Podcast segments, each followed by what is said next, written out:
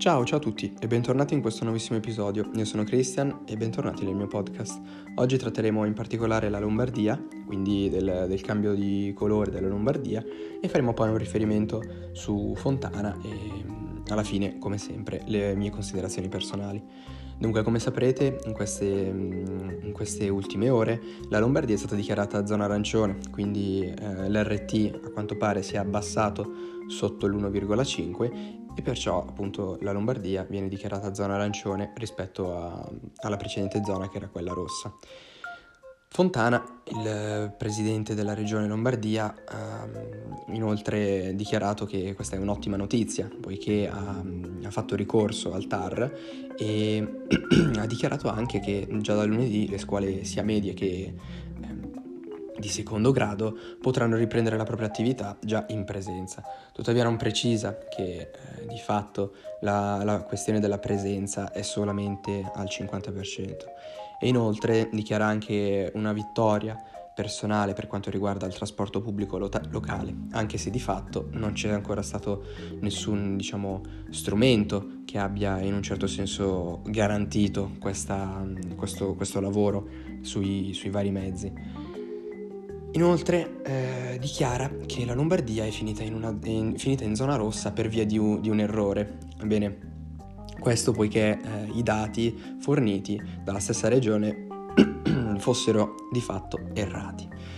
Eh, tuttavia la Lombardia nega ogni responsabilità e alla fine ognuno diciamo che non, non, riesce a prendersi le proprie responsabilità. Ma andiamo a vedere l'errore di, cal- di calcolo che sembrerebbe essere stato eh, commesso dalla Lombardia, ma che di fatto non ha mai dichiarato. Beh, praticamente ehm, corriere, sul Corriere della Sera eh, viene spiegato in maniera piuttosto de- dettagliata, ma sostanzialmente il ragionamento che si vuole, si vuole eh, concludere è questo, ovvero che praticamente migliaia di guariti sono stati conteggiati come ancora positivi. Tuttavia non, non vi è ancora eh, diciamo una visione chiara, una visione lampante su, eh, sui guariti o comunque sia sui positivi. Questo perché sì, un tampone ti può dire se una persona è positiva o meno, tuttavia eh, non si sa per quanto tempo, quanto tempo copre questo, questa positività. Quindi a mio avviso diciamo che questo errore non è poi così grosso, diciamo, non è poi così un, un vero e proprio errore. Questo perché ehm, andando a evidenziare anche eh, in particolar luogo la questione dei, dei vaccini, diciamo che insomma le, le, le, possibilità che l'RT in Lombardia si alzi eh, a mio avviso sono, sono, ancora alte, soprattutto perché appunto con eh, i ritardi della, dei vaccini Pfizer che non hanno, perlomeno non hanno, ma eh, di fatto non sono ancora non sono riusciti eh, concretamente a soddisfare ogni, ogni Stato e quindi si ritrovano, quindi l'Italia o comunque sia in generale tutti i paesi si ritrovano con sì eh, numeri di vaccini elevati, tuttavia pur sempre eh, ribassi rispetto a quello che doveva essere il quantitativo richiesto. E quindi eh, diciamo che mm, per quanto mi riguarda la la decisione di, di Fontana di aprire, mh, aprire la, Regio- la, regione Lombardia nel senso di cambiare colore e renderla arancione può essere sicuramente una mossa eh, economica poiché eh, teniamo bene a mente che Milano ha un danno economico di circa 485 milioni che sono, eh, è una cifra folle, basta pensare anche a 20 milioni, è una cifra per noi mastodontica, ma 485 milioni non, eh, non sono pochi tra eh, il vario settore dell'abbigliamento piuttosto che ehm, i pubblici esercizi. Tenendo conto poi anche di bar e ristoranti, eh, siamo almeno solo con questi due settori a, a 200 milioni di danni. Quindi diciamo che in un certo senso eh, Fontana sì, da una parte abbia voluto eh, fare ricorso per, eh, per, cambiare zona e per eh, permettere appunto l'istruzione, ma di fatto eh, quello che non viene detto è che mh, ha, ha, deciso di cambiare zona soprattutto per un aspetto economico, poiché Milano non si poteva permettere un'altra zona rossa eh, per intero, diciamo. Quindi sostanzialmente eh, diciamo che non, non c'è una vera una situazione chiara, una situazione lampante, anche banalmente eh, andando a vedere nell'ambito della scuola, eh, la Azzolina ha dichiarato più volte di essere soddisfatta anche con Arcuri del, del, del tentativo riuscito del, dei banchi a rotelle. Tuttavia diciamo che eh, pecca se, se, nei banchi a rotelle a quanto pare ha vinto, pecca in tutto il resto, poiché non vi, un,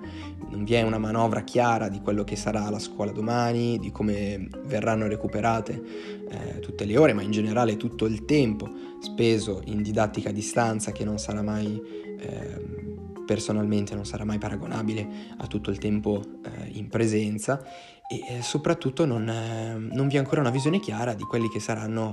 i, gli esami di maturità, soprattutto se ci saranno gli esami di maturità, poiché la stessa amministrazione ha detto che, ehm, ha detto che ehm, diciamo, ha preferito eh, non, non, dilungarsi troppo, ma che comunque dovrebbero, dovrebbero perlomeno eh, rimanere solo orali come l'anno scorso, più degli elaborati. Però di fatto ehm, questa sua dichiarazione ha aperto a tre possibilità, quindi tre scenari. Il primo è quello che eh, i maturandi possano, possano, appunto sostenere un esame orale al 100% e ehm, conseguire così la, la, quinta liceo. La seconda invece è il secondo scenario è quello di eh, riuscire in un certo senso a, a, fare qualcosa di scritto, ovvero avevano proposto di fare eh, un, un, tema di italiano più l'orale, che dovrebbe comprendere eh, tutte le altre materie. E, ehm, invece il terzo scenario riguarda ehm, soprattutto solamente fare prima e seconda prova, ma eh, togliere l'orale. E a mio avviso sono tre opzioni, diciamo, tutte che in un certo senso eh, peccano in qualcosa, inevitabilmente, perché non si può eh, raggiungere la completezza. Tuttavia diciamo che le tre opzioni, a mio avviso, non, non adempiono pienamente al, al compito di, di, studenti. Questo perché eh, sicuramente rispetto all'anno scorso eh, diciamo che il tempo speso in presenza è sicuramente e notevolmente eh, ridotto. Se poi consideriamo anche gli anni precedenti a quello, a quello, passato, è inevitabile accorgersi come vi possa essere una differenza enorme per quanto riguarda livello di istruzione e quindi inevitabilmente i maturandi di quest'anno potrebbero risentire profondamente questa questa decisione scolastica, rischiando poi, mettendo a rischio poi eh, la, propria, la propria istruzione in ambito universitario. Quindi personalmente non ritengo che sia, ma in generale i tre scenari che si prospettano non ritengo che siano all'altezza della situazione, ma purtroppo questo è, diciamo che non hanno ancora fatto sapere niente per quanto riguarda eh, ipotetiche date degli esami o cose così, ma anche l'anno scorso hanno tirato fino praticamente a maggio per poi dare la notizia che sarebbero stati solo elaborati più un orale e vedremo, vedremo quest'anno come andranno le cose, sicuramente c'è molto da lavorare e c'è anche molta fretta, soprattutto perché non, banalmente eh, la questione del, della didattica a distanza doveva occupare solamente l'anno scorso e praticamente ha di fatto eh, occupato un buon 65% del, dell'anno scolastico in corso. Quindi rimango piuttosto perplesso in base a, a quanto, quanto, viene detto, comunque quanto anche viene dichiarato dalla, dalla ministra Azzolina la quale a quanto pare sembra avere tutto sotto controllo. Poi di fatto invece non c'è niente, ma vabbè, questo è un altro discorso. Comunque io spero di, spero di esservi stato utile, spero di esservi stato... Ehm, spero di esservi stato, sì, per appunto utile. e credo, credo sia tutto per questo episodio. Io vi ringrazio per aver ascoltato fino a qui e come sempre ci vediamo a un prossimo episodio. Ciao!